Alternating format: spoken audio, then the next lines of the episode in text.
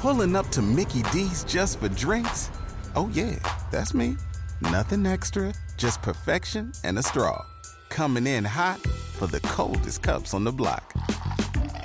Because there are drinks. Then there are drinks from McDonald's. Mix things up with any size lemonade or sweet tea for $1.49. Perfect with our classic fries. Price and participation may vary. Cannot be combined with any other offer. Ba-da-ba-ba-ba.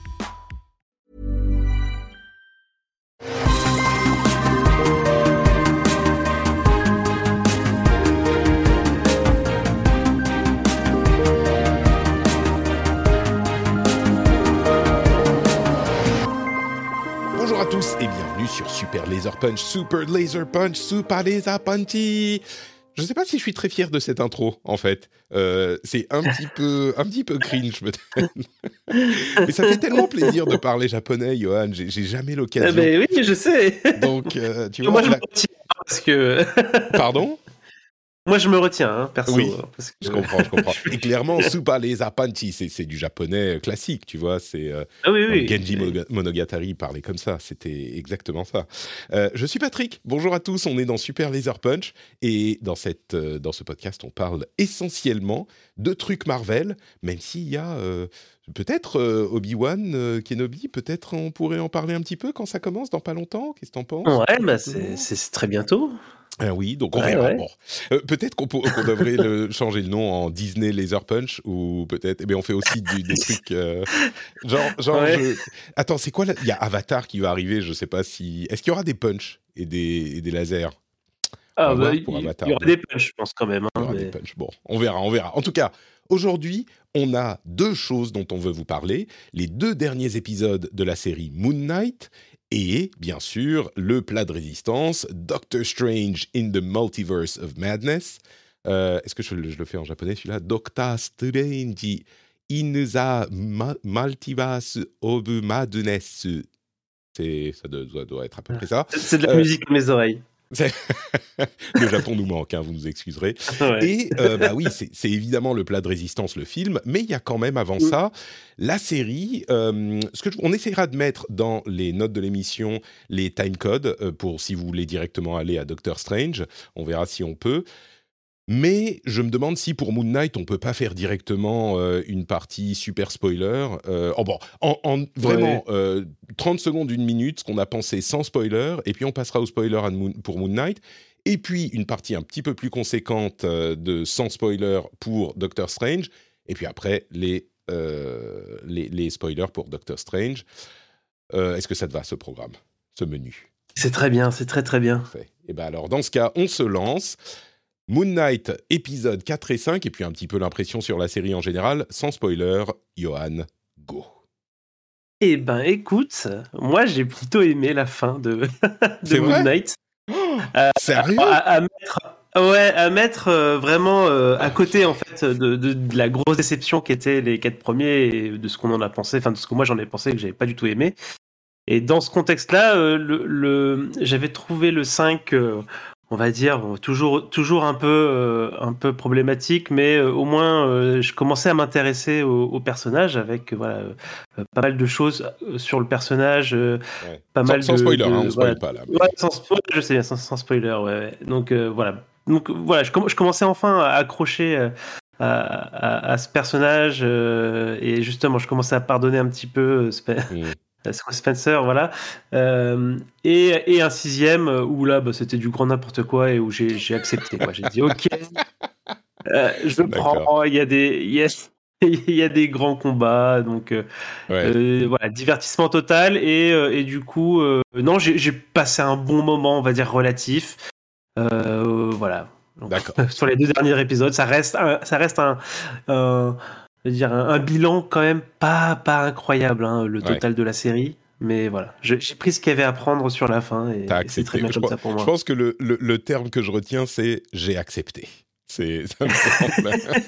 Ça. Tu dis pas je me suis résigné, mais tu sais, il y a cette phrase de la Bible qui est une phrase de comment dire, extrêmement philosophique et extrêmement forte, qui dit Seigneur, donne-moi la force changer ce que je peux, d'accepter ce que je ne peux pas et de comprendre la différence entre les deux. Je paraphrase.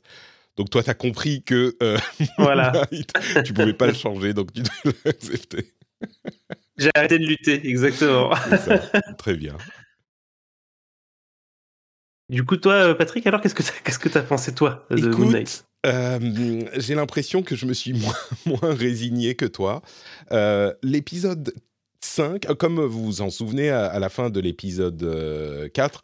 Je disais, donc là, je suis très intrigué, je suis curieux, je reprends espoir. L'épisode 4, c'était pas, ça m'a pas fait genre monter ma hype ou descendre, c'est genre, ok, d'accord, on va voir ce qui se passe, machin.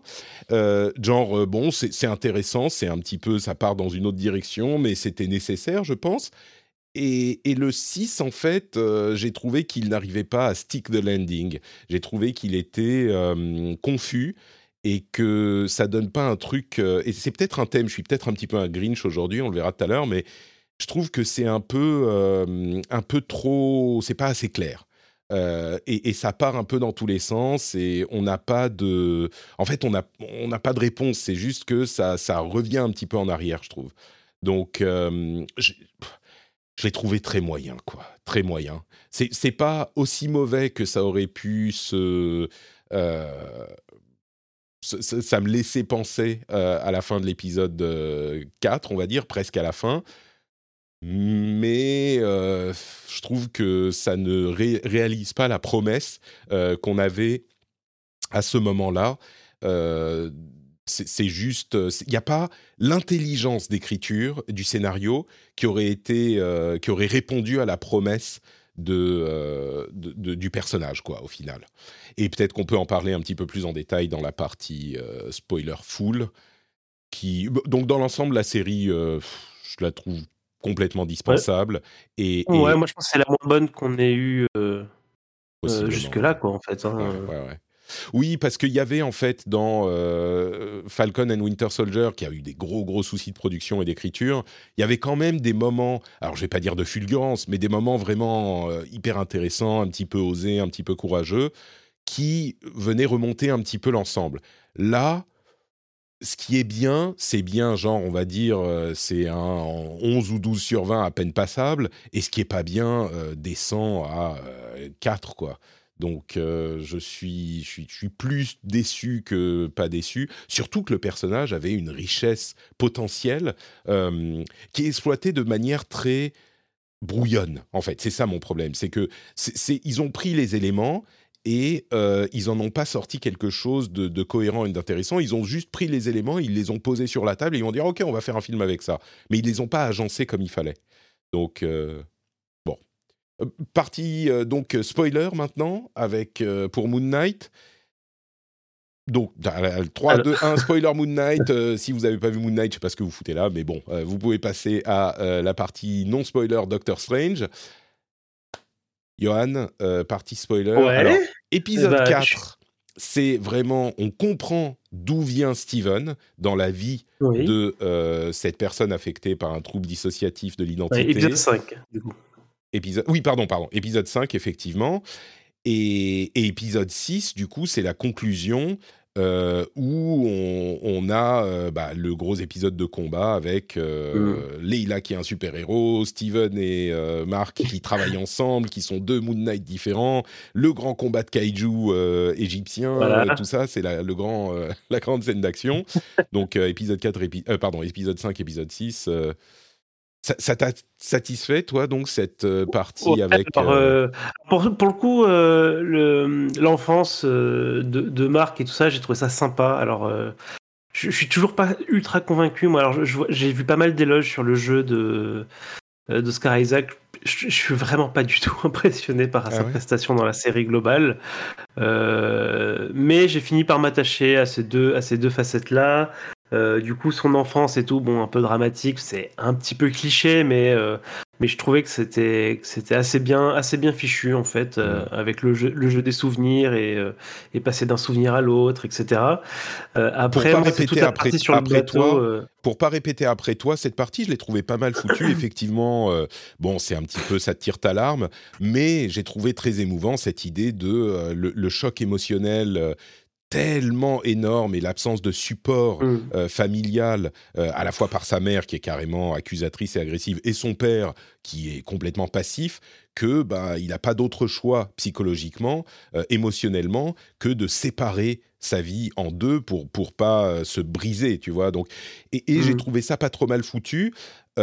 Et j'ai trouvé que c'était une justification qu'on pouvait attendre peut-être, ou ce genre, ce registre, pour le fait d'avoir une identité dissociée, ça fonctionne. Et j'ai trouvé ça pas mal fait, mais c'était pas non plus... tu vois, c'est comme quand je disais « Ah, ok, bon, d'accord, très bien, que vont-ils en faire ?» Tu vois, c'était un bon setup, bien réalisé, pas... dans comment dire, c'était un à côté très important dont il fallait faire quelque chose ensuite, et bon, à côté de ça il y avait toute l'histoire de comment ça s'appelle, T-Wallet, qui les emmène effectivement sur le bateau dont tu allais parler.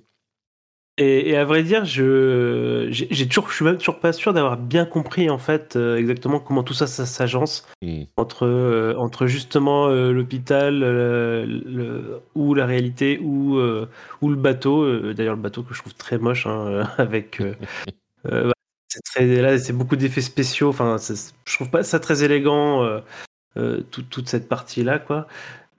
Et moi j'ai toujours un peu des questions. Hein, je suis pas sûr que ça a été effectivement très malin comme tentative de mélanger justement qu'est-ce qui est dans sa tête, qu'est-ce qui est dans le réel. Et je sais même pas s'ils ont essayé de l'expliquer entièrement ou si c'est volontairement flou et brouillon.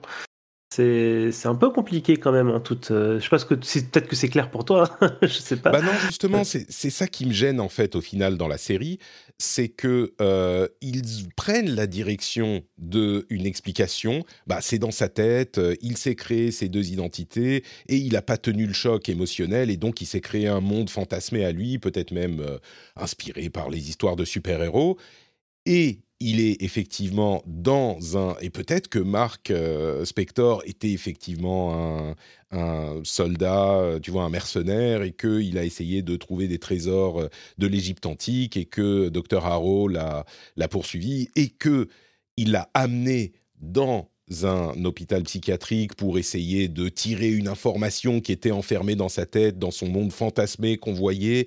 Et moi, ce que j'espérais, c'est que d'une certaine manière, on ait...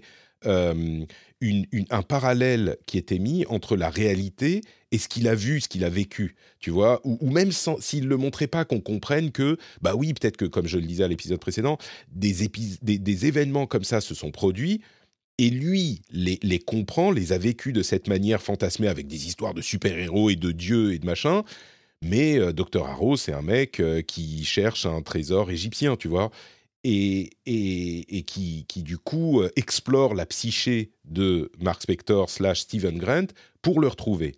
Et à la place, ce qu'on a eu, c'est une sorte de truc à la Lost, où tu mets des fumées noires et des ours polaires sous l'île tropicale, et tu as plein de trucs qui n'ont... Enfin, c'est pas vraiment que ça a aucun sens, c'est que si dans le monde de Marvel, il y a des dieux égyptiens, ben, oui, c'est effectivement comme ça que ça se passe, mais du coup, ça veut dire que dans la réalité de ce monde-là, eh ben, il y a des kaijus de dieux égyptiens qui se sont battus au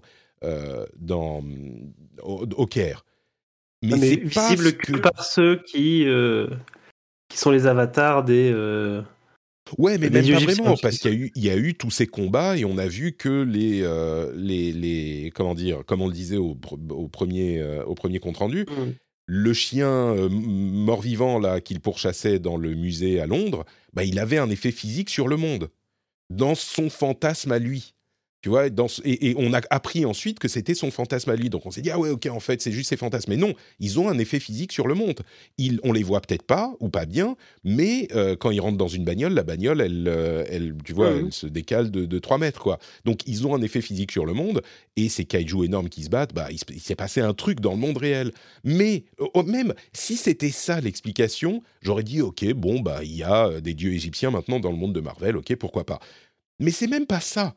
ils veulent mettre des tiroirs dans les tiroirs des tiroirs avec des niveaux d'inceptionnisation de « Ah ouais, c'est le quatrième niveau du rêve », surtout à la fin quand on montre que « Ah oui, oh, genre, il conclut et on ne sait pas trop qu'est-ce qui était du rêve, qu'est-ce qui n'était pas », ce qui est décevant parce que c'est vraiment l'orfèvrerie de l'écriture du truc qui aurait pu te montrer une délimitation claire entre tous ces trucs. Mais en plus de ça, à la fin, ils te mettent Dr Harrow qui « Ah non, mais lui aussi, il était dans un institut psychiatrique et il est fou !» Et du coup, on a Jake, qui est la troisième identité de Marc, qui apparaît tout à coup, et lui, il est encore un avatar de Khonshu, et il parle italien, et en plus... Tu sais, c'est le genre de truc. Il rentre dans l'hôpital... Et il y a l'infirmière qui est censée amener Harrow dans sa chambre. Et il y a juste un mec qui arrive avec un accent italien qui dit « Non, t'inquiète pas, je vais m'en occuper. » Et elle dit « It's me, Mario. »« It's me, Jake Lockley. » Et il le prend. Tu sais, il le prend et dit « Mais quoi ? Pourquoi on avait besoin de ça ?» Et en plus, il le prend, il le sort, il le tue. Et puis on a Khonshu qui a... Et du coup, tout est confus. On ne comprend rien. J'ai entendu des gens dire... le jeu de Oscar Isaac, je le trouve pas trop mal. Et quand il change de l'un à l'autre, ça passe bien. Franchement, il est... Mais c'est tellement gimmick. Et j'ai entendu des gens dire qu'ils avaient apprécié Moon Knight, qu'ils adoraient la série, que les combats étaient super intéressants. On peut revenir sur la partie combat aussi à un moment, sur la partie action. Mais je mettrai au défi n'importe qui d'expliquer le monde de Moon Knight. Parce que normalement, si je me souviens bien, ça fait longtemps que j'en ai pas lu des Moon Knight, mais normalement, c'est un vrai vigilante, un vrai super-héros qui a pas de super-pouvoir pour de vrai, qui a des gadgets, qui est un petit peu le pendant de Batman, mais qui est aussi convaincu qu'il est l'avatar de Khonshu et qui est un genre qui a tous ces troubles psychologiques dont on parle avec les personnalités multiples, etc. Mais il existe dans le vrai monde, il a un costume avec des gadgets, et il existe dans le vrai monde. Et c'est lui qui pense qu'il se bat pour Khonshu, avec ses problèmes psychologiques. Ça aurait été intéressant à développer comme personnage, je trouve. Mais là, ce qu'on a, c'est... Bah, on n'en sait rien. On ne sait pas. Qu'est-ce qui est vrai, qu'est-ce qui n'est pas vrai ? Alors, peut-être que tout est dans sa tête, mais alors, dans sa tête, oui, il était effectivement dans l'hôpital de Harrow et il décide à la fin « Ah, mais moi, je préfère sauver le monde », ce qui est d'ailleurs en... Tout ça, si ça avait été un petit peu développé, expliqué, pourquoi pas ? Mais je décide de sauver le monde, ok, donc il repart dans son monde fantasmé, très bien, et il est dans l'hôpital de Harrow, et tout ça, ça se passe dans sa tête. Sauf qu'après, ils se sont sentis obligés de mettre cette image cette post-générique qui est, j'imagine, peut-être dans sa tête. Dans sa tête, il imaginait que Harrow était aussi un patient à l'hôpital, mais on ne sait pas trop. Et à la fin, tu vois, c'est comme le chaos sur les réseaux sociaux avec les gens qui viennent te dire le contraire de ce que tu dis. À la fin, tu dis « Bon, bah, je m'en fous. Ok, rien n'a d'importance, rien ne tient debout, on s'en fout et je balance tout. » quoi. Et c'est cet effet que ça me fait. C'est genre « Bon, bah, on s'en fout alors. Rien n'est vrai, tout est vrai. » ça... Pour moi, l'explication la plus simple et la moins profonde et je pense la bonne, c'est-à-dire que tout était vrai, sauf la partie effectivement où il se fait tuer et donc après il est dans sa psyché, dans son hôpital psy à lui, le paradis, puis finalement ouais, il se réconcilie avec lui-même et puis il retourne sauver le monde, etc. Donc ça, pour moi, c'est vraiment... Il y a des dieux égyptiens dans le monde du MCU. Je pense que... Je vais choisir l'explication pour le moment la plus simple, parce que j'ai pas l'impression qu'ils aient fait d'efforts particuliers pour faire un truc avec plusieurs couches, etc. Donc, je pense que, tu vois, je partirais de là. Mais qu'est-ce qui se passait dans l'hôpital, alors ? Tu veux dire à la toute fin ou... non, pendant tout le moment où on voit quand on découvre qu'en fait, il est dans un hôpital. C'est quoi, ça ? Ça, pour moi, c'est justement, il est sous le choc parce qu'il vient de se faire tirer dessus et il est dans son donc c'est ça qui est pas vrai, c'est ça qui est son... Voilà, c'est ça. Donc, pour moi, ça serait ça l'explication. Puis, c'est l'occasion, justement, de se parler à lui-même, de se faire... de se réconcilier, de résoudre sa balance. Et ça, du coup, pour moi, ça, c'est un... C'est un moment qui m'a un petit peu intrigué au début, parce que du coup, tu sais, il y a le moment où on dit « Ah, bah, sa balance est enfin stable » et tout ça, alors qu'il y a toujours Loki qui est quelque part dans le coin, quoi. Loki, c'est pas dire Jake Lockley Jake Lockley, oui, Lockley, pardon. Jake Lockley, c'est ça. C'est la troisième identité, pour ceux qui savent. Ouais, voilà, c'est ça, la troisième identité est toujours là, donc tu te dis « Bah non, bah, il n'a pas de balance, quoi. » Mais si tu te ramènes ça à sa réflexion à lui, il ne sait pas qu'il y a Jake Lockley, et du coup, ça y est, il a fait la paix avec son autre lui, et voilà. Donc, pour moi, c'est aussi simple que ça. Je pense qu'il ne faut pas non plus leur prêter le talent d'avoir réussi à faire un truc aussi profond et machin. Mais effectivement, ça posera des questions lorsqu'il s'agira un jour de mélanger ces univers avec le MCU. Je ne sais pas s'ils le feront, hein. D'ailleurs, c'est pas non plus garanti. Mais pour revenir sur ces derniers, il y a un panthéon de dieux égyptiens, pourquoi pas, tu vois, dans le MCU, voilà. On n'est plus à ça près, si tu veux. Voilà. Bah, ouais. Okay, il y a les dieux grecs qui vont arriver, donc... Y a pas, donc, c'est pas non plus choquant en soi, quoi, mais effectivement... Non, c'est sûr, mais c'est pas choquant, mais j'aurais trouvé ça tellement plus intéressant que ce soit effectivement un personnage qui a des fantasmes paranoïacaux, tu vois, que ça soit... Aussi, en fait, quitte à découvrir ces histoires que les dieux qu'on pense tous être dans sa tête sont en fait vrais dans la saison 2 ou 3, tu vois, mais qu'au début, ça soit vraiment un truc un peu plus terre-à-terre, ça m'aurait un peu plus intrigué, je pense. Donc, juste pour revenir sur les combats de fin... je trouvais quand même ça assez sympa, moi, le combat de Kaiju, ça... Ouais, en fait, c'est ça. C'était le moment où je disais, bon, ok, ça y est, c'est n'importe quoi. Il y a Leila qui est en Wonder Woman égyptienne, avec d'ailleurs un costume qui ressemble vachement à celui de Wonder Woman du dernier film, là. Qui d'ailleurs, c'est limite un peu grossier, parce que tu vois, justement, elle est en super-héroïne et tu te dis, ah yes, c'est cool de voir un personnage comme ça, un peu... de la diversité en super-héros, badass et tout, et se sont sentis obligés de le formuler de manière un petit peu concon. J'ai trouvé une femme égyptienne super-héros, c'est incroyable. Enfin, tu vois, il y a eu ce moment-là, oui. C'est mais un peu, sinon, voilà, sinon. Ça fait un peu penser à la scène de Endgame quand il y a toutes les femmes super-héros qui arrivent et qui disent she's not alone. C'est genre, regardez, on a une femme. Bon, enfin, c'est un peu moins cringe, mais bon. C'est pas très élégant, on va dire, mais pourquoi pas. Disons qu'ils auraient pu trouver un moyen un peu plus subtil de faire passer ce message-là, mais ok. Oui, les scènes d'action, elles sont sympas. Le fait de voir travailler Steven Moon Knight et Marc Moon Knight ensemble, pourquoi pas. Je trouve que, tu sais, tous ces trucs arrivent un peu trop vite, comme souvent dans les séries, genre... L'idée qu'il doit se réconcilier avec son autre identité et qu'il veut aller même le sauver parce que il était là pour lui pendant toute sa vie et c'est lui qui l'a protégé. Tout ça, ça peut marcher, ça peut être émouvant, mais on n'a pas le temps de rentrer dans cette émotion. Et un petit peu pareil avec Steven qui a débloqué ses habilités. Genre, il dit « Allez là, tu vas voir, j'ai trop hâte de te montrer les capacités que j'ai débloquées ». Mais d'où parce que vous avez votre cœur qui s'est uni et équilibré, donc toi aussi tu as accès au pouvoir de Moon Knight. Ok, c'est pas illogique, mais t'as pas le temps de comprendre que c'est ce qui s'est passé. C'est juste ok, on va se battre, machin. C'est bon, ok, d'accord.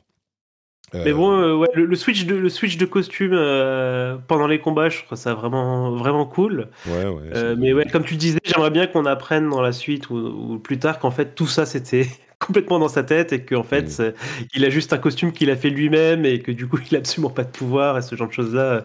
Je crois que ça serait plus intéressant à voir qu'un nouveau héros mystique en plus, parce qu'on commence à en avoir pas mal avec des pouvoirs vraiment surnaturels.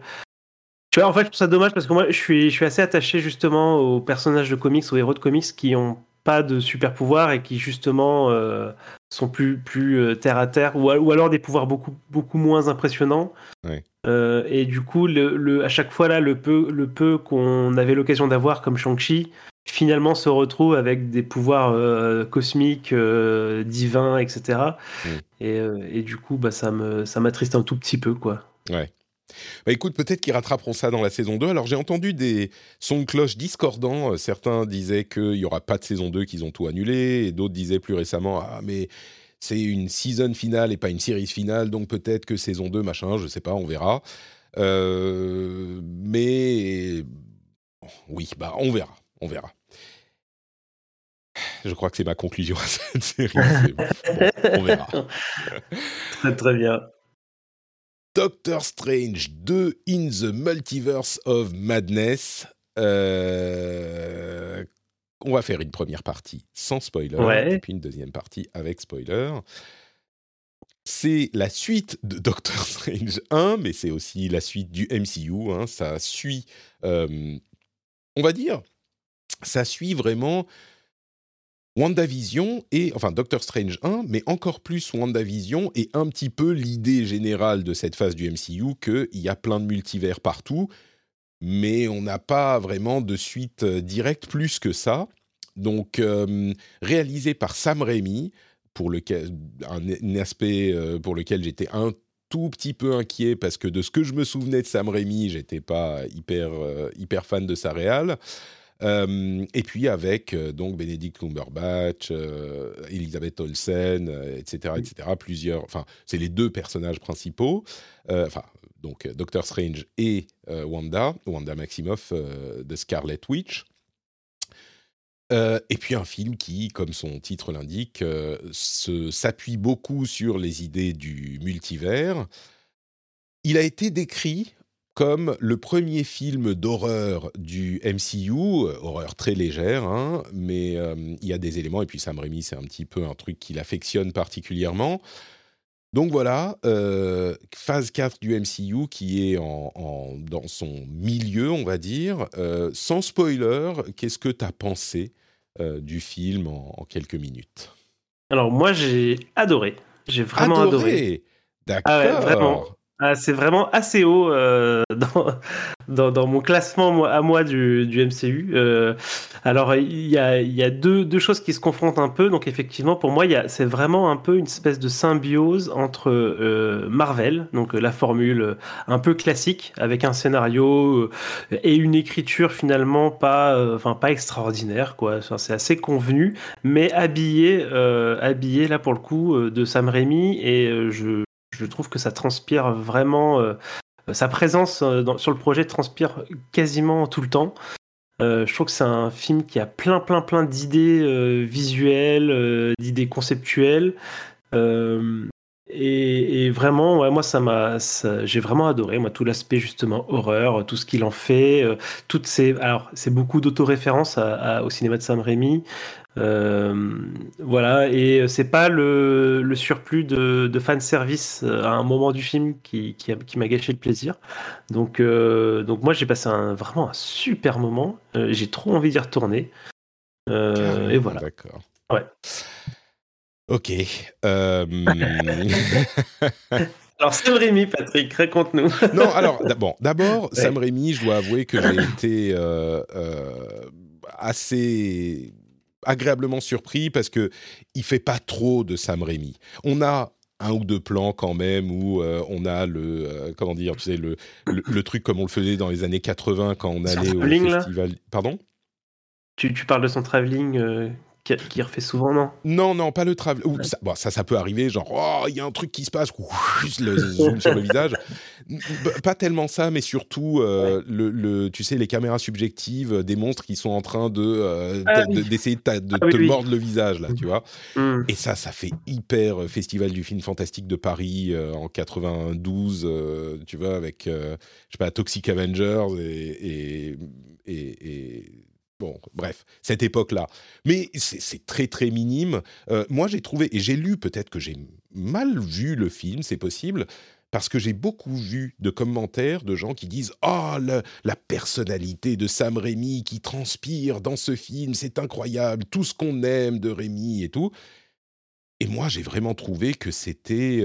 qu'il ne s'exprimait pas du tout en tant que réalisateur, qu'au contraire, il s'effaçait complètement derrière la formule Marvel. Alors, une formule un peu orientée, on va dire, un mini-horreur, mais qu'il était, je sais pas, comparable à des réals comme comment il s'appelle, celui de Ant-Man, ou tu vois, un petit peu des Yes Men, qui font de la formule Marvel, ce qui est pas mauvais, hein, je veux dire, c'est l'unité des formules Marvel, mais il y en a quelques-uns qui réussissent à imprimer vraiment leurs pattes, genre on pense à Taika Waititi avec Thor 3, bien sûr les Rousseau qui ont même une identité visuelle qui est très claire dans tous les films qu'ils ont réalisés pour Marvel, un petit peu plus désaturé, un petit peu plus, comment dire, calme, sombre, pas sombre, mais un petit peu plus posé et oui, c'est pas aussi coloré, acidulé.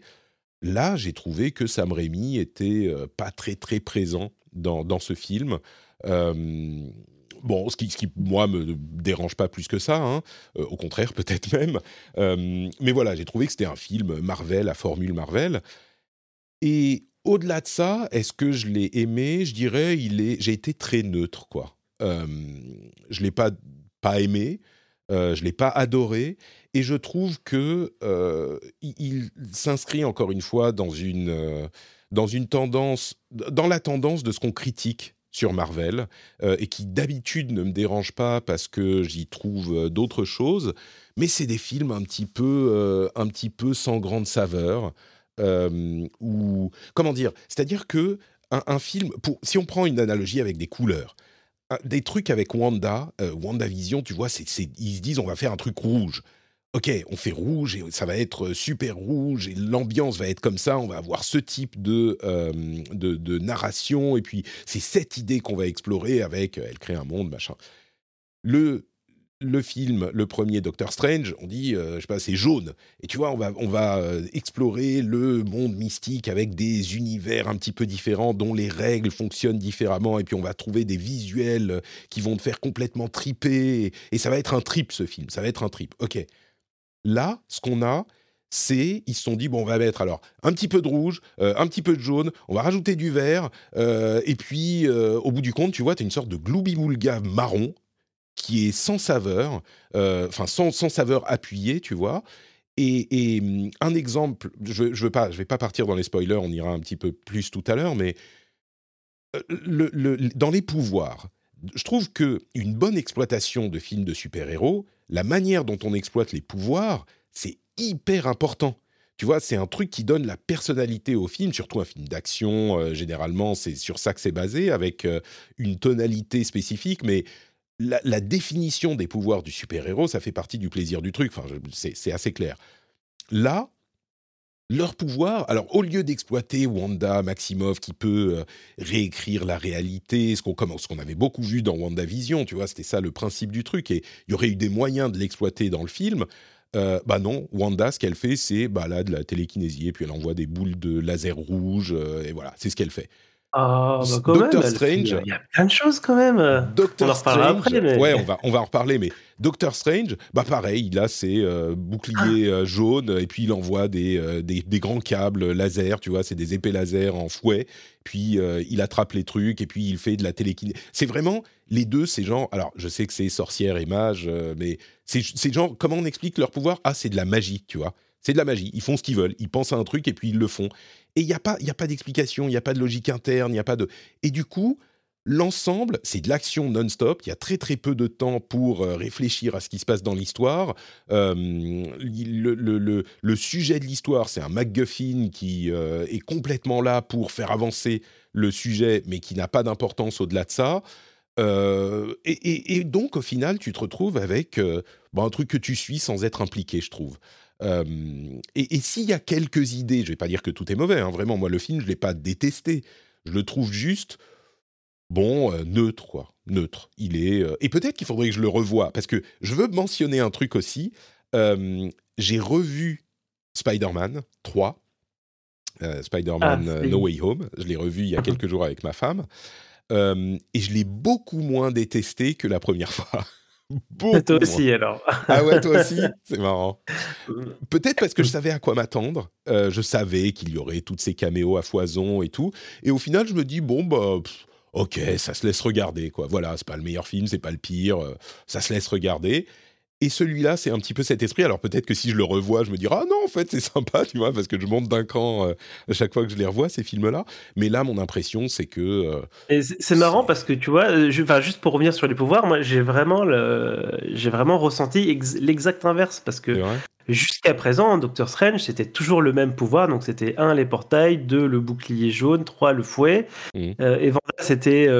jusqu'à WandaVision, c'était les boules, les boules violettes de magie, de télékinésie, etc. Et là, je trouve qu'ils ont justement étoffé leur panoplie de façon assez dingue. On peut en parler dans la partie spoiler, si tu veux, pour parler précisément. Et donc, on en reparlera juste après, mais je trouve ça assez étrange que tu aies justement eu l'impression que ça soit des trucs un peu plats comme ça.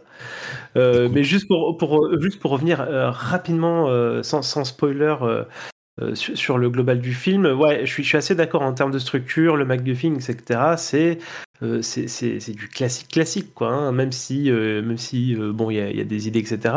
Et pour Sam Raimi, je pense qu'il y a deux aspects qui se confrontent. Il y a effectivement le côté ça reste un Marvel assez classique, mais en fait Sam Raimi il arrive à amener deux choses. Donc déjà il y a ses propres références à lui, donc que ce soit dans les plans, dans certaines situations, tu retrouves un tout petit peu de, t'as des clins d'œil à Spider-Man, tu retrouves des thématiques d'horreur qui lui sont chères à lui, tu retrouves du drag me to hell à fond sur certaines séquences, etc. Et en fait, faut qu'on en parle dans la partie spoiler, parce que peut-être que j'ai pas la culture cinématographique pour tout voir. Et c'est vrai que si tu sépares certaines séquences, il y a des séquences, tu sens qu'elles ont été droppées par Marvel en fait au milieu de son film. Et bon, c'est pas forcément trop gênant dans le flow, mais effectivement, il y a parfois des problèmes de direction artistique sur certains moments. Et qui peut brouiller un peu le global et rendre le truc un peu brouillon, mais effectivement on en reparlera. Mais je trouve que globalement Sam Raimi arrive à se réapproprier un petit peu ça à chaque fois et arrive à en faire un truc qui reste intéressant in fine, quoi. Voilà. Écoute, je suis tout à fait ouvert à l'idée que j'ai été, je sais pas, un petit peu grognon en le voyant, et je vais regarder des vidéos d'explications de machin et écouter des podcasts sur le sujet pour peut-être me re-hyper un peu. Mais la première étape, ça sera du coup que tu essayes de me convaincre de la qualité du film dans la partie spoiler qu'on a laissée un petit peu plus longue, parce qu'il y a beaucoup de choses à dire effectivement. Donc on se lance dans la partie spoiler de Doctor Strange c'est In the Multiverse of Madness, ou oui, c'est In the Multiverse of Madness. Ouais. Et ben on y va du coup tout de suite. Spoiler. Johan, alors, je sais même pas par où commencer, tu vois. Ouais. En introduction, il y a un truc que je trouve marrant, c'est qu'on a à nouveau finalement, comme dans Moon Knight, des acteurs qui doivent se jouer eux-mêmes dans différents états, soit psychologiques, soit différentes versions d'eux-mêmes. Et tu vois, quand je voyais ça, je me disais, mais je trouvais ça largement au-dessus de ce que propose Oscar Isaac, quoi. Je trouve Cumberbatch vraiment excellent dans toutes ces versions qui sont très identifiables à chaque fois. Wanda aussi, c'est un peu pareil. Et moins Wanda, caricaturaux. Un peu plus c'est-à-dire que c'est ça. C'est vrai que plus subtil, quoi. Oscar Isaac, il y arrive très clairement à faire des personnalités différentes. Mais quand t'as un accent et une personnalité aussi prononcée, genre le super timide geek et le soldat d'élite, oui, clairement, c'est facile à montrer deux persos différents, quoi. Là, c'est beaucoup plus subtil. Donc voilà, donc il y a cet aspect-là. Alors moi, on peut commencer par là, effectivement. Donc on prend tout de suite à l'action. Donc ça démarre vraiment. Vraiment au milieu de l'action, et on découvre tout de suite ce nouveau personnage qui est assez effacé quand même, hein, dans le film de America Chavez. C'est un MacGuffin, tu vois, ça aurait pu être une pierre d'infini. C'est ça, mais je trouve qu'elle s'en tire très bien, l'actrice. Je suis assez curieux de la revoir, mais effectivement, je trouve que c'est un peu dommage qu'elle ait eu ce rôle si mineur. Et puis il y a ce en fait il y a un double MacGuffin, parce qu'il y a elle, mais il y a aussi le fameux livre de Vishanti qu'on va poursuivre tout du long pour pas grand chose. Mais ouais, effectivement, par où commencer? On va avoir tout de suite ce Strange d'une autre dimension, et là l'action va être non-stop. Mais c'est tout le film. Sur ce début-là, oui, c'est vrai que c'est tout le film. Il n'y a quasiment pas de moment où il n'y a pas d'action, tu vois, c'est quasiment pas. Et tu... Vas-y. Ouais, j'allais dire, c'est que... toi, tu penses que ça porte préjudice, ce parti pris d'action? Parce qu'en fait, ça varie entre effectivement de l'action pure classique combat à une action de course-poursuite un peu horreur. Alors, il y a différentes tonalités d'horreur qui vont balayer un peu le film. Toi, t'en penses quoi? Parce que c'est assez notable, hein. Je sais pas si on a d'autres Marvel qui sont aussi intenses en fait en action, parce que c'est vrai que ça s'arrête jamais, quoi. Bah, pour moi, c'est un échec de la réalisation et du film de faire que de l'action, parce que du coup, on n'a pas de temps pour s'investir vraiment dans les personnages. America Chavez, on a vraiment une scène minime avec ses mères pour construire la personnalité. Et bon, bah, clairement, elle n'a pas le temps de se développer du tout. Elle est prise, je te dis, ça pourrait être le pendentif de Cargouli, et ça aurait été le pendentif qui permet de voyager dans les dimensions. Et voilà, ça aurait été exactement pareil. Bon, il se trouve que c'est une personne, donc très bien. Wanda, on ressent, mais pas du tout, sa détresse et son désespoir, et ils le disent, mais on voit que elle a été infectée par l'essence démoniaque du Darkhold, et c'est pour ça qu'elle est tellement méchante. Ça aurait été beaucoup plus intéressant d'avoir un moyen dans le film de comprendre sa détresse. À la limite, ça s'explique un tout petit peu par WandaVision, mais on n'était plus, tu vois, on la laisse à la fin de WandaVision. Elle n'est pas démoniaque, donc l'explication, c'est elle a lu le Darkhold. Ok, d'accord, ça tient, mais c'est très faible. Moi, j'aurais préféré qu'on ressente plus que juste le rêve de ses enfants, qu'on ressente cette détresse, parce que là, ça fait cliché, quoi. Tu vois, c'est en plus, j'ai un très léger, je ne vais pas me transformer en social justice warrior, mais un très léger problème avec l'idée que, tu vois, c'est la femme qui recherche à tout prix son identité de mère et qui, du coup, devient hystérique et qu'on décrit comme une sorcière.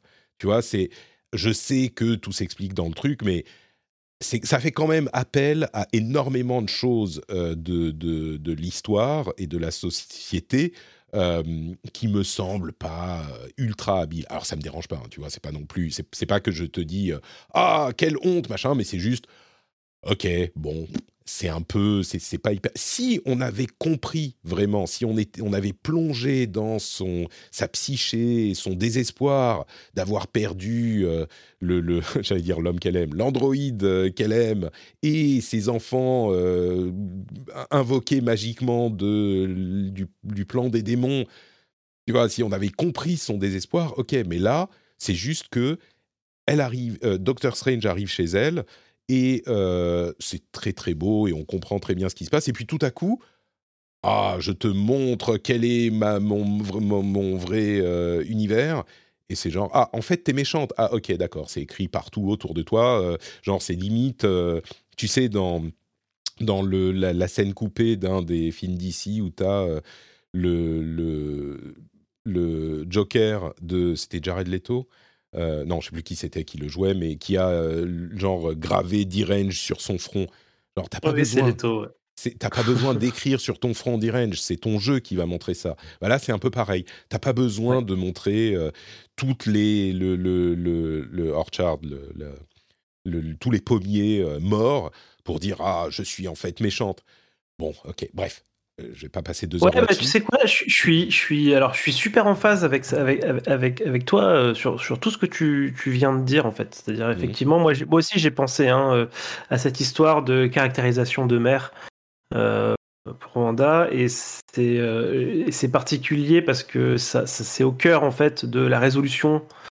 C'est au cœur finalement de la résolution des problèmes, parce que c'est justement cet aspect-là qui est utilisé pour la calmer à la toute fin. et qui va faire qu'elle va se sacrifier parce qu'elle a pas, elle peut pas avoir d'enfant, du coup autant mourir quoi. Enfin c'est un petit peu ça quoi hein, à la fin. Et c'est assez, moi aussi ça m'a un petit peu dérangé, on va dire. Bon c'est pas comme tu le dis hein, c'est pas un scandale, mais bon ça m'a fait un peu soupirer. Et ouais, et tout ce début de on l'amène à Wanda, on va voir Wanda, et en fait Wanda, ah si en fait je suis méchante. Ouais, carrément, et on sent qu'ils ont pas le time quoi, c'est on vite revenir à l'action, et donc toutes ces scènes d'exposition là globalement sont soit ratées, soit complètement ratées. Et la scène dans le champ elle est vraiment bizarre hein, parce que il y avait pas de raison particulière comme tu le dis à faire qu'elle vit en fait dans cette espèce de décharge comme ça. Et surtout, et ça c'est assez étrange et intéressant, c'est que du coup WandaVision, la série, devient finalement la première série vraiment importante en termes de suivi des films du MCU, parce que quelqu'un qui n'a pas vu WandaVision a acquitté une Wanda à la fin de Endgame. Et ouais, c'est qui est endeuillé, et puis cette histoire d'enfant, c'est quand même servi comme si on était déjà au courant. Et pourquoi pas hein, ça, finalement c'est le MCU, c'est comme ça. Mais du coup j'ai l'impression que c'est une des premières fois où une autre œuvre du MCU est quand même aussi importante pour comprendre un personnage quoi. Bah, je pense que ça va arriver aussi avec Captain America 4 quand il arrivera. Bah, tu vois, il y a tout un parcours pour Sam Wilson qu'on n'aura peut-être pas expliqué dans le film. Bon, mais... Et pareil, je veux dire, c'est le désespoir, machin, et on dit, ah bah c'est le Darkhold qui l'a corrompu, et même ça, on le perçoit pas. C'est juste dit, tu vois, c'est de l'exposition très rapide. C'est genre, ah, c'est le Darkhold, regarde, elle a les doigts noirs, donc forcément, tu vois, elle est corrompue. Ok, bon, je trouve ça un peu paresseux, un peu pas convaincant, quoi. Mais après ça, il y a plein de scènes d'action qui sont... La scène d'action du début avec les démons qu'elle envoie pour pourchasser un Doctor Strange d'un autre univers, ok, ça marche un peu, tu vois, c'est... Mais bah, on a plein de pouvoirs, c'est genre, c'est quoi, qu'est-ce qui se passe ? Ah bah, il fait de la magie, ok, il attrape le truc, il balance des machins, ah mais c'est de la magie, du coup, ok. Tu vois, du coup, pour moi, ça apporte vraiment de la variété dans la panoplie de Strange, quoi. C'est-à-dire qu'il invoque, il recule aussi des choses. Mais du coup, c'est de la magie quand même, quoi. Bah, tu vois, justement, moi, je me disais, ok, ils font de la magie, mais ils n'ont pas d'imagination, les mecs, quoi. Ils font toujours les mêmes... Non, mais dans le premier, je trouvais que c'était beaucoup plus cohérent. Et c'est pas qu'il n'y avait pas de nouveaux pouvoirs, mais il y avait une sorte de cohérence, ne serait-ce que visuelle, tu vois, de sensation. Il y avait un truc dans le premier qui fonctionnait avec cette magie. Bon, peut-être que c'est juste moi, hein, peut-être que tout le monde va te dire, non, en fait, ça va, c'est de la magie, donc tout s'explique. Mais moi, j'ai vraiment... Par exemple, avec Wanda, quand elle vient attaquer... c'est pas Kunlun, c'est l'autre. Kamar-Taj. Ouais, voilà. Merde, tu peux redire, j'ai enlevé mon casque. Et là, je t'ai coupé. Ok, 1, 2, 3. Kamar-Taj, ok. Mais oui, donc c'est pas le Taj Mahal et c'est pas Kunlun, c'est Kamar-Taj. Et tu vois, elle vient l'attaquer. Tu pourrais te dire, ne serait-ce que quand elle va chuchoter à l'oreille des gens qui déploient le grand bouclier, elle aurait pu, genre, je sais pas, réécrire un peu leur réalité à eux. Pas juste venir chuchoter et dire « Ah, il faut que tu t'en ailles parce que je suis méchante !» C'est pas que ça marche pas, c'est juste que c'est paresseux, c'est pas très inventif. Et qu'est-ce qu'elle fait, du coup ? Ah ben, on fait un grand bouclier et puis on balance des gros lasers dessus. Ah, on va réussir à casser le bouclier. Non. Et puis, il s'enfuit ensuite et « Oh non, elle a réussi à casser notre bouclier. Vite, il faut qu'on parte dans le... » Tu vois, mais, tu vois, alors là pour moi justement, alors cette attaque-là, on est dans du pur, du pur Marvel en fait. Hein, c'est-à-dire que bah voilà, les pouvoirs c'est des lasers, là c'est une grosse guerre, etc. Mais justement, je trouve que bah juste après, on a un peu de la c'est là où je vois du Sam Raimi juste après où eh ben t'as cette histoire de course poursuite justement dans Kamar-Taj où ils vont essayer de s'isoler. Où tu vas avoir la réalisation qui va basculer vers des gimmicks un petit peu de films d'horreur, de suspense, avec le jeu des miroirs, tu vois comment elle va éliminer les autres sorciers les uns après les autres, sortir du miroir de façon désarticulée, etc. Et à la limite... Et là, c'est là où moi, justement, je commence à me dire « Ah ouais, ah oui, ok, ça c'est cool ». Enfermée dans la Mirror Dimension, et puis du coup, elle utilise des miroirs, enfin des réflexions pour s'en sortir... Ok, bon, pourquoi pas. Ok, ça c'est, je te le concède, je le conçois, c'est sympathique. Bon, ok. Après ça, je sais même plus ce qui se passe dans le film après qu'elle soit. Il s'enfuit, c'est ça, il s'enfuit dans une autre dimension parce que. Ouais, c'est là où ils sont embarqués dans l'autre dimension à cause de la peur d'America Chavez. Mmh. Et ils traversent plein de dimensions différentes. Ouais, un peu à la Ratchet & Clank, là, la séquence. C'est un peu ça. Là encore, j'aurais aimé qu'on passe un tout petit peu plus de temps dans quelques-unes de ces dimensions. Parce que là, c'est vraiment chaque dimension, c'est 2 secondes, même pas. Et il y a des idées marrantes, et je dis pas qu'on aurait dû passer des dimensions dans des trucs inexplicables, genre dimension où on est de la peinture. Je dis pas ça. Mais je sais pas, tout petit peu plus. Bon, bref, c'est un détail. Je suis d'accord, parce qu'effectivement, finalement, le multivers se résume, grosso modo, à 2 dimensions, en fait, dans Multiverse of Madness. Ouais. 2, bon, peut-être la 3e, où il dégage, après le... Tu vois, où il y a le très méchant Doctor Strange.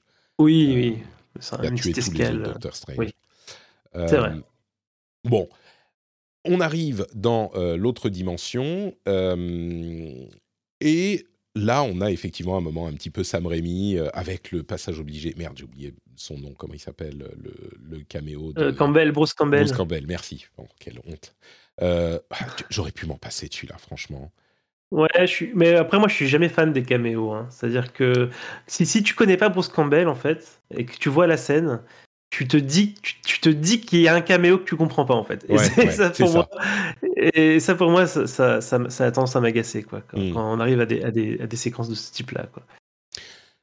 La partie dans cette dimension, pourquoi pas ? Je trouve ça... je trouve à la limite la partie du film que j'ai le plus appréciée. Parce que, tu vois, comme je disais, les gloobie-boulga de démons à tentacules. C'est pas Shuma-Gorath. Je sais plus comment il s'appelle. Shuma-Gorath. Shuma-Gorath dans le MCU, je crois que c'est Shuma-Gorath, mais bref. Ouais, il s'appelle différemment. Ouais. Et bon, tu vois, toutes ces scènes-là, c'est de l'action sans enjeu. La scène où on découvre, pour le coup, un autre univers avec des de fanservice, c'est peut-être ce qui m'a le moins déplu, même ça m'a assez plu, j'ai trouvé que ça fonctionnait, j'ai l'impression que toi tu disais c'était... Ouais, alors du coup, l'arrivée dans le monde, ça m'a fait un peu sourire, j'ai beaucoup aimé l'histoire du feu rouge, enfin, ce genre de choses-là, tu vois, j'adore là, c'est un peu le Mordo. Tout de suite. Un tout petit peu, mais... Ouais, c'est ça. J'adore le Mordo, en fait, qui les accueille, etc. Enfin... Très très bonne première impression, et après malheureusement, après ce moment-là, ils vont se faire capturer là, et là ça va devenir un truc un petit peu, je sais pas, jeu vidéo. Enfin c'est un peu fade, quoi. Leurs locaux là aux Illuminati, c'est tout, enfin c'est un hôpital, et puis eux ils ont une salle de trône toute vide où ils trônent là-dessus. Tu sais pas trop pourquoi, parce qu'il y a pas de raison que. Enfin, je ne sais pas pourquoi ils se réuniraient ici. Audiences, tu vois, tu amènes l'accusé devant leur trône, et puis eux, ils décident, ils jugent. Ouais, je trouvais ça too much, et puis effectivement, on ramène des gens que j'avais pas envie de voir dans le MCU, donc forcément, ça m'a pas. Voilà, bon, je continue à penser la même chose. Donc on a professeur Xavier qui arrive avec 3 notes du générique de X-Men de dessin animé là des années 90. On a Flèche Noire qu'on espérait ne plus jamais revoir tous de notre vie, je suppose. En tout cas moi. Ouais, je pense que beaucoup de gens ne savent pas d'où il vient. Oui, voilà, évidemment. Il y a eu une série, je sais même plus sur quelle chaîne, Inhumans, merci, putain. Donc une série Inhumans, effectivement, avec lui, dont j'ai regardé 2 épisodes, je crois, et qui était tellement mauvaise que... Enfin bref, c'était lamentable. Mais c'était lui, et c'était cet acteur... bon, ok. Et puis le dernier, c'est donc Reed Richards, des 4 Fantastiques, de la 2e série des 4 Fantastiques. Non, c'est du premier. Je me souviens même plus. C'est de aucun. Je crois qu'il a jamais joué. Mais si, c'était lui dans. Attends. Non, c'était le mec de The Office. Ah oui. C'est Krasinski. D'accord. Pour moi, il a jamais joué de. Ah, peut-être que je me trompe alors. Peut-être que je me trompe. Ok. Ouais. Mais parce qu'il y avait une. Gêné, du coup. Il y avait une campagne de genre Twitter pour dire que c'était lui qui devait être. C'est un fan casting, je crois en fait. Ouais, les gens et. Ouais, ah non, mais t'as raison. C'était pas du tout lui dans les autres films. Autant pour moi. Pardon. Mais oui, donc c'est un petit peu un fan casting. Il est très bien dans le truc. Ouais. Ça marche. Et c'est vraiment du caméo. Moi, j'ai été quand même. Tu vois, quand ils sont capturés et que il dit, tu le voyais un petit peu venir, mais il dit, vous allez donc devoir venir devant les Illuminati. Là, j'étais un petit peu foufou, quoi. Parce que on n'a pas dit qu'il y avait le Captain Marvel noir aussi, qui était juste un Captain Marvel, quoi. Je ne sais pas si elle a une identité dans les comics, cette version de Captain Marvel. Mais bon, tu vois, on voit les Ultrons auxquels personne ne fait référence. C'est cool. C'est juste, ils sont là, on comprend que c'est un autre univers et puis ils ont utilisé cette technologie. Ok, c'est très bien. Et puis quand ils disent effectivement les Illuminati, moi j'étais tout on va voir les Illuminati. et je trouve que ça passe avec Captain Carter et machin. Ce qui est un peu dommage, c'est que du coup, ils se font massacrer en 2 secondes, quoi. Alors. Je comprends que c'est Scarlet Witch et qu'elle est super puissante et que c'est un Omega level mutant dans les comics, tout ça. Mais dans n'importe quel autre film Marvel, ces personnes-là auraient trouvé des moyens de se battre mieux contre Scarlet Witch. Et du coup, et même, tu vois, Captain Carter, elle fait rien. Elle balance son bouclier 2 fois. Alors oui, elle réussit à la toucher, mais ils n'ont pas le temps. C'est normal, c'est une petite caméo et ça doit être expédié en 2 secondes. Ok, mais du coup, c'est un peu un petit. Ouais, moi j'ai adoré alors. Tu vois, le combat, on est opposés. J'ai bien aimé. C'est juste que c'était un peu trop rapide. Mais toi, t'as adoré du coup. Pour moi, c'était j'ai failli spoiler autre chose, donc je vais pas le dire. Mais voilà, elle arrive et puis elle dégomme tout le monde de façon affreuse, parce que c'est vraiment affreux ce qui leur arrive, quoi. Bah justement, elle réécrit la réalité pour Flèche Noire et sa bouche, il se met à crier. Et c'est... Ouais. Il s'annihile lui-même son cerveau, machin. Donc, alors oui, je suis d'accord. Hein, on aurait peut-être envie de les voir plus, etc. Mais moi, j'aime bien cette idée de, elle débarque et elle est trop puissante. Et de toute façon, j'ai déjà dit, hein, j'adore voir Wanda ultra puissante comme ça. Donc, non, moi, j'étais vraiment ravi. Ravi aussi qu'elle défonce Captain Marvel, parce que tu sais, je suis team Wanda. Je pense que Wanda est plus fort que Captain Marvel. Et c'était la preuve, Patrick. J'avais raison. Alors, elle est plus forte que ce Captain Marvel-là. Hein. Oui, c'est vrai. C'est vrai. Et puis, on a une course-poursuite ultra flippante juste derrière à nouveau. Et en fait, je pense que c'est ça, moi, qui a marché sur moi. C'est toutes ces séquences d'angoisse. Un peu d'horreur où vraiment on a peur. On a peur de ce personnage-là, quoi. C'est-à-dire que et puis on l'a vu faire des trucs affreux. On sait, hein, au fond de nous, qu'il n'arrivera rien aux personnages principaux de notre réalité du MCU à nous. Mais du coup, tu vois, c'est le Marvel aussi un peu le plus violent, quoi, où on a des impacts de pouvoir sur des corps humains, etc. Qui sont du coup un peu plus réalistes que ce dont on a l'habitude. Et moi, j'avais peur pour mes personnages, et du coup, j'étais un petit peu dans cette ambiance-là, un petit peu horrifique, avec cette Wanda, justement, elle est blessée, elle boite, elle est en sang, elle a le visage marqué, et machin, et tout à coup, on est dans, je sais pas, dans Carrie, ou dans des trucs un peu, tu vois, un peu comme ça, et c'est ça, en fait, qui a marché suffisamment bien, en fait, pour que, tout le reste que je peux trouver, où je suis d'accord, où c'est faible, où c'est pas toujours excellent, fait que moi, ça a vraiment fonctionné, en fait, au global, quoi, sur moi, quoi. Il y a quand même, alors un truc quand même, c'est pas le seul, hein, mais un truc que j'ai trouvé assez intéressant, et justement, j'aurais aimé avoir plus de trucs originaux de ce type-là, au lieu de des lasers balancés partout. J'aurais bien aimé, ce qui m'a plu, c'est quand Doctor Strange, du coup, dreamwalk dans son corps sans vie, enfin dans le corps de l'autre Doctor Strange sans vie, et se fait assaillir par les démons. D'ailleurs, entre parenthèses, ça introduit les démons et le monde des morts, et d'une certaine manière, ça nous laisse penser que les vampires, bah, pourquoi pas, tu vois, dans ce type d'univers où les morts peuvent revenir à la vie, je sais pas quoi. Ou en tout cas, il y a des démons, etc. Et donc, il prend son corps sans vie, et il, avec l'idée de Christine, il utilise ses esprits et il s'en fait une cape, et tu vois, j'ai trouvé ça intéressant. J'ai trouvé ça extraordinaire, hein. Visuellement, à ce moment où justement il les dompte pour s'en faire une cape et tout ça, avec lui qui est en mort-vivant, etc. Là,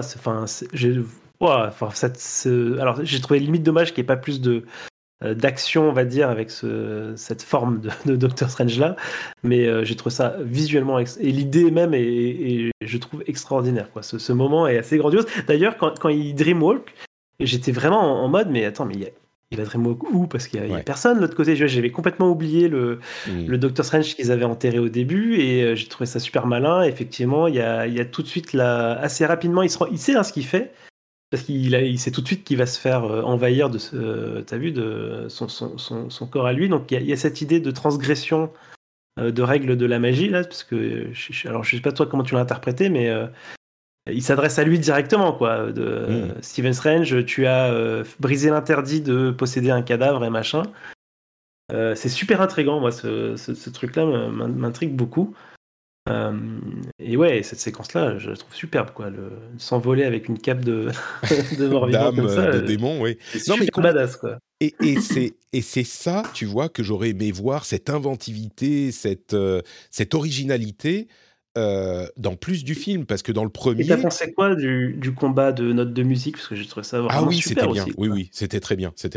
Mais exactement, tu vois, c'est ces trucs-là que j'aurais aimé voir à la place des autres moments dans le film où c'est des gros lasers. Parce que dans le premier, toutes les scènes, tu disais « Waouh, qu'est-ce que je suis en train de voir ?» De la même manière qu'un petit peu dans la scène de combat de notes et dans la scène de domptage des âmes, là, tu te dis « Mais j'ai jamais vu ça, quoi !» Dans le contexte des trucs de super-héros, mais c'était hyper inventif. Et c'est ça qui m'a manqué dans le reste du film, parce que ça reste, on va dire, 10-15% du film où il y a ça. Le reste, bah, c'est quand même hyper classique. Donc tu comprends un petit peu pourquoi j'ai été underwhelmed, mais peut-être que quand je le reverrai, je serai un petit peu plus sensible aux aspects, un petit peu carry, poursuite, stressante, machin. Pour conclure, il faut qu'on parle de la scène, des deux scènes post-génériques, mais sur le personnage de Doctor Strange, tu vois, avec cette exploration en sous-main du fait que bah, il va toujours trop loin, il est toujours un petit peu trop... tu vois, il pense toujours bien faire, mais il fait des choses qu'il ne devrait pas, et du coup, ça fout la merde.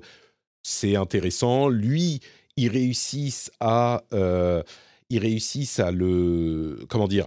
À le faire quand même avec son personnage, même si on montre qu'il est différent. C'est-à-dire que lui, il garde en vue ce qu'il est important de faire, et il sauve l'univers... Mais quand même, on comprend qu'il est allé trop loin avec cette histoire de... même, tu vois, on a l'impression qu'il réussit à garder le contrôle à la limite, donc ça, c'est pas mal. Le personnage de Wanda, et je vais te poser la question sur tout ça aussi, mais le personnage de Wanda, au final, donc elle se rattrape parce qu'elle se sacrifie. Enfin, elle se sacrifie, on ne sait pas, hein, on peut tout à fait imaginer qu'elle est sous la montagne de Wundagore, tu vois, dans une bulle de protection, en stase pendant des années... ou alors qu'une autre version d'elle pourrait arriver, mais effectivement, la différence entre elle dans cet univers et dans l'autre univers où elle est maman, t'as l'impression que c'est pas la même actrice, quoi. Alors il y a le jeu de le maquillage et tout ça qui joue, Mais au-delà de ça, dans le visage, tu sens la vulnérabilité et en même temps la détermination quand elle se relève et qu'elle va voir la Scarlet Witch qui a envahi son univers. Et donc cet aspect, je trouve que ça fonctionne. C'est un peu facile quand elle se rend compte de ce qu'elle est. Tu sais, c'est vraiment « Ah, je me vois dans le regard de mes enfants et donc je comprends que je suis un monstre et donc ça me... » Mais pourquoi pas ? Très bien. Ça, je trouve que c'est une bonne manière de résoudre le truc parce que le deuxième MacGuffin du livre de Vishanti, bah, c'est pas ça qui sauve l'histoire. C'est montrer un moment humain qui fait que plutôt que de forcer par la magie les méchants à devenir gentils ou à les battre, bah là tu passes par les émotions, je trouve que ça fonctionne. Et puis le fait que Doctor Strange fasse confiance à America Chavez et qu'elle commence à maîtriser ses pouvoirs, ça fonctionne aussi. C'est encore une fois, tout ça est un peu trop rapide, un petit peu en surface, mais pourquoi pas ? J'ai l'impression, et je veux te poser la question donc, sur tout ça, sur Strange, Wanda et America Chavez, mais en parlant et en t'écoutant, je suis en train de faire remonter le film un petit peu dans mon esprit d'un neutre 10 absolu à peut-être, bon, ok, il y avait des moments sympas quand même, 11-12, pourquoi pas, tu vois. Donc peut-être que ça remontera encore un petit peu plus. Mais ouais, donc sur tous ces aspects de résolution psychologique de l'état des personnages, dis-moi ce que t'en as pensé. Ouais, bah, je suis en phase avec ça. J'ai beaucoup aimé, moi, le MacGuffin du livre de Vishanti parce que on l'attend, on se dit, ben voilà, il va finir par y arriver, il va le chercher, et finalement, ça sert strictement à rien, quoi. Finalement, on trouve d'autres solutions. Il n'y a pas que finalement la recherche de de l'ogive nucléaire, quoi, de monter en puissance qui va résoudre la chose, et on passe par autre chose, en plus qui c'est même limite oui, c'est America Chavez qui résout le truc, quoi, parce que c'est elle qui va ouvrir la fameuse dimension, etc. Ouais. C'est un petit peu comparable à Endgame. Bon, il récupère quand même les pierres de l'infini au final, mais au départ, tu te dis, quand tu arrives dans Endgame, tu te dis, bon, bah, ils vont choper les pierres et tout défaire. Et dans la première scène, ils disent, non, c'est pas comme ça que ça va passer. Alors oui, ils les récupèrent, mais c'est quand même tout un truc différent qui est utilisé. Donc, il y a un petit peu de ça. On dit, bah, c'est comme ça qu'on va le faire, mais en fait, non, on trouve une autre solution, quoi. Voilà, puis les deux Wanda, ouais, c'est top, quoi, cette confrontation-là, elle marche super bien. Alors oui, ça joue un peu sur le ressort de la mère, de l'image de la mère et de ses enfants, etc. Bon, ça, on l'a déjà évoqué. Et malheureusement, je trouve que cette relation entre elle et ses enfants n'est pas assez construite avant, en fait. C'est-à-dire que ce truc un petit peu caricatural... C'est pas grave si tu l'utilises, mais il faut le construire un peu. Et là, c'est ça qui est le problème. C'est pas le fait qu'il l'utilise, je trouve, pas tant ça, mais le fait que c'est pas justifié, c'est que ça fait cliché. Donc, mais bon, au final, oui, tu trouves aussi que la confrontation entre les deux et puis le fait qu'elle voit ses enfants avoir peur d'elle, c'est ça qui ça fonctionne, quoi, dans la résolution du film. Tu trouves aussi que ça marche ? Ouais, ça marche. C'est fonctionnel, c'est pas, j'en tombe pas de ma chaise, mais c'est un peu fonctionnel, quoi. C'était inattendu, hein. Moi, j'étais pas parti là-dessus parce que du coup, bah, il se retrouve sur le mont Wungalore, là, au milieu des statues de Cthulhu ou de Thun, je sais pas comment on le prononce. Cthulhu, ouais. Cthulhu. C'est des trucs très... Et c'est marrant d'ailleurs parce que je viens d'y penser, mais c'est des trucs très Lovecraftiens et c'est aussi ce qu'on a dans... Enfin, putain, mais je suis très fatigué, hein. Mon fils m'a réveillé à 1h du mat et on était réveillés pendant 1h30, donc mon cerveau fonctionne pas bien. Mais dans Shang-Chi, c'est aussi que Cthulhuien et Chthonien le méchant. Ouais. Ouais, donc non, du coup, bah, moi, ce final très satisfaisant, et après, bah, on a cette nouvelle héroïne, America Chavez, qui va apprendre la magie. Du coup, je suis assez curieux de voir ce qu'ils vont faire de ce personnage. Alors du coup, maintenant qu'on a ce personnage qui a des pouvoirs de multivers, je pense que le multivers restera à portée de MCU tant qu'elle sera dans le coin. Parce que du coup, ça serait un peu bizarre en fait de la réexploiter ailleurs sans exploiter ses pouvoirs. Enfin, je trouve ça un petit peu étrange, quoi. S'ils en font juste une magicienne à la Doctor Strange, je verrais pas trop l'intérêt, à vrai dire. Mais je suppose que c'est aussi pour lui donner des fonctions de combat autres que juste donner des coups de poing, des coups de poing multiversaux. C'est ça. Et puis après, on va glisser, je pense, vers les scènes post-génériques. Ouais, juste un truc sur America Chavez. Je pense qu'effectivement, ils vont la garder dans un coin du MCU parce que tu jettes jamais rien dans les trucs Marvel. Ça peut toujours resservir à un moment. Mais je pense que clairement, on aura un truc du genre non, le multivers, on ne peut pas l'exploiter. Peut-être une dernière fois avec Ant-Man, Quantumania, qui a été retardé d'ailleurs, ou avancé, je ne sais plus, l'un des deux. Et après, tu vois, ça va être genre, oui, on pourra l'utiliser, il y aura peut-être des petits trucs, des petits éléments parfois. Mais je pense qu'ils vont dire c'est trop dangereux, on peut pas l'exploiter, c'est trop le bordel, ça fait des incursions, tout ça, qui était d'ailleurs un event important dans Marvel il y a pas longtemps. C'était marrant dans les comics, ce petit truc où ils ont réconcilié les deux univers 616 et merde, je sais plus comment il s'appelle l'autre. Et d'ailleurs c'est marrant qu'ils disent ils ont désigné l'univers du MCU en tant que 616 parce que normalement c'est l'univers canonique des comics. Et du coup, le fait que... Bon, peut-être que c'est quelqu'un d'autre qui a un chiffre différent, mais du coup, ça veut dire peut-être qu'il y a plusieurs sets de multivers. Bon, non, je m'arrête là. Mais, mais le fait que America Chavez reste là, bon, c'est pas si surprenant que ça.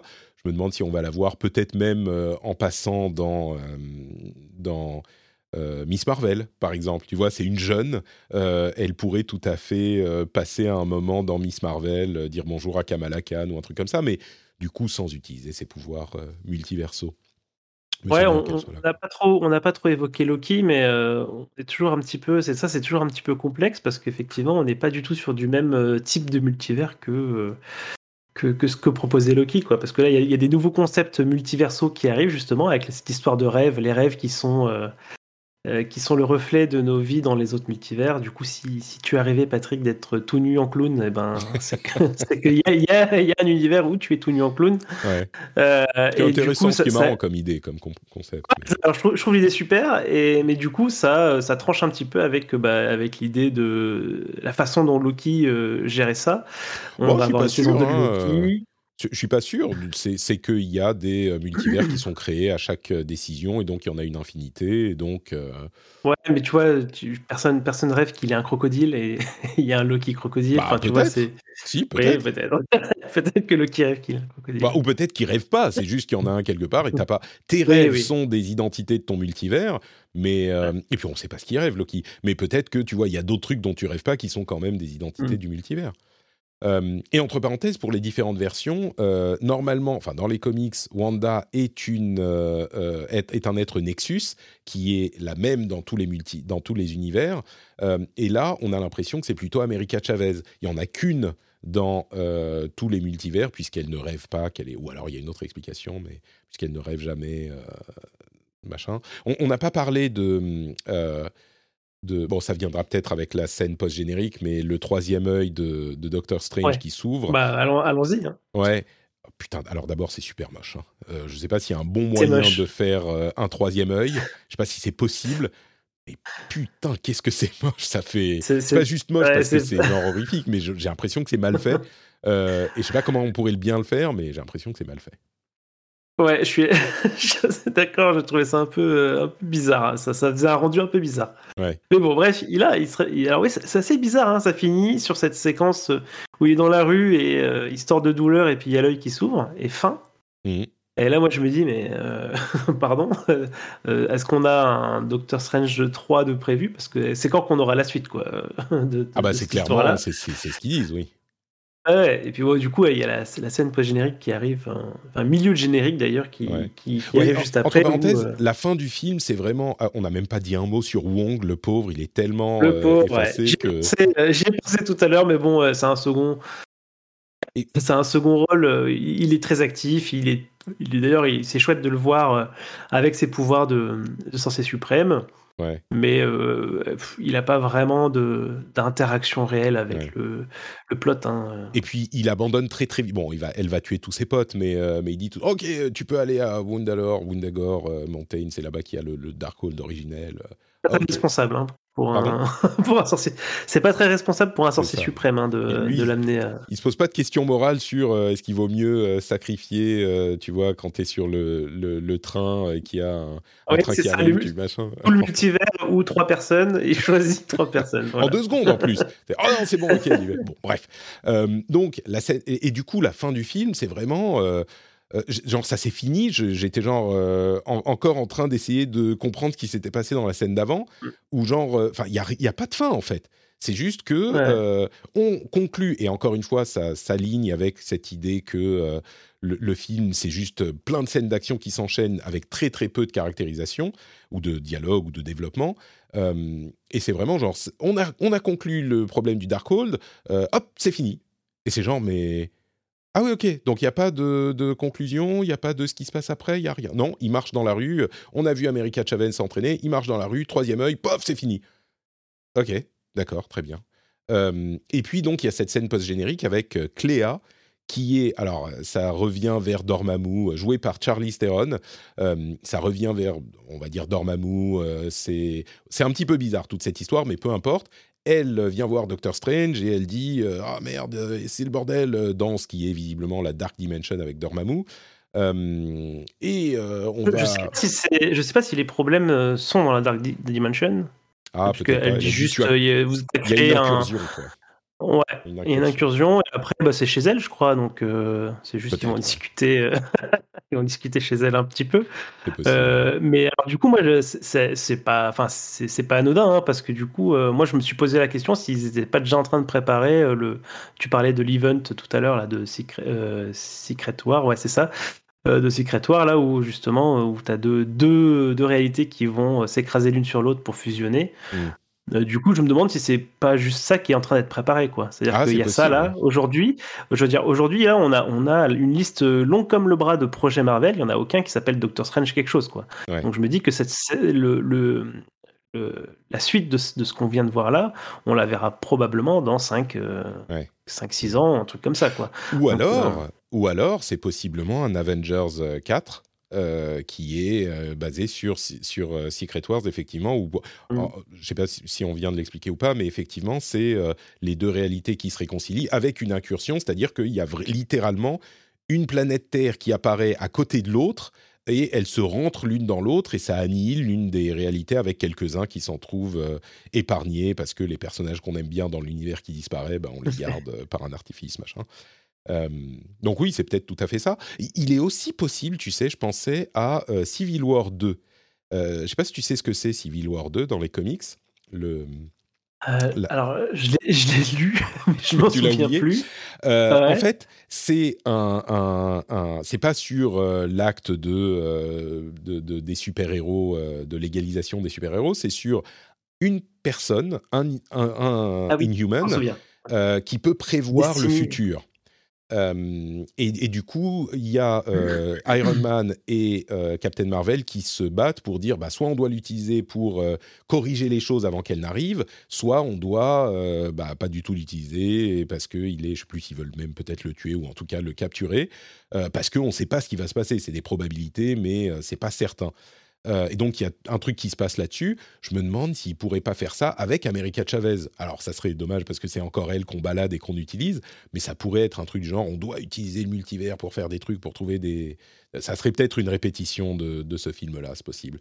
Mais je me demande si ça ne pourrait pas être ça. Mais dans tous les cas, Clea... donc elle apparaît, et puis Doctor Strange, effectivement, là où 2 secondes avant, il avait le 3e œil qui s'ouvrait et c'était le supplice de sa vie, là il dit « mais non, j'ai pas peur », parce qu'en plus on fait des références à « est-ce que tu as peur », machin, etc. On n'a même pas parlé de cette répétition de « est-ce que tu es heureux, est-ce que tu es pas heureux », qui aurait pu être intéressante à explorer aussi, mais je trouve qu'ils n'explorent pas au-delà de la littéralité du mot qu'ils disent. Mais donc elle dit à moins que tu aies peur, et lui dit mais non j'ai pas peur, et il ouvre son 3e œil, il maîtrise ses nouveaux pouvoirs de sorcier suprême éveillé, enfin même s'il n'est pas le sorcerer suprême, et il rentre dans la réalité, dans la Dark Dimension de Clea Charlize Theron. Ok. Dans 5 ans. Ouais, c'est vraiment, c'est-à-dire que généralement les scènes post-génériques, ça, j'ai l'impression que ça peut-être que je me trompe, mais j'ai l'impression que ça fait référence à un truc qui est un petit peu plus palpable. Là, ça sort vraiment de nulle part, un petit peu comme la scène post-générique de Eternals, quoi. C'est genre, ouais. Exactement, ouais, j'allais y venir, quoi. C'est vraiment dans le même genre, quoi, parce que du coup, ça fait référence à des projets dont on n'a pas encore entendu parler, et du coup, et des trucs qui mènent et qui vont loin, quoi. Je veux dire, il y en a. Côté Eternals, c'était, je sais où sont vos potes, on va aller se battre contre des Célestials, quoi. Donc tu te dis, wow, qu'est-ce qui s'y passe? Et là, bah, c'est pareil, quoi. On va retourner dans la maison de Dormammu, alors que là, cette fois-ci, il a plus la pierre du temps, hein, donc bon, il a progressé depuis quand même, mais bon, ça reste la Dark Dimension.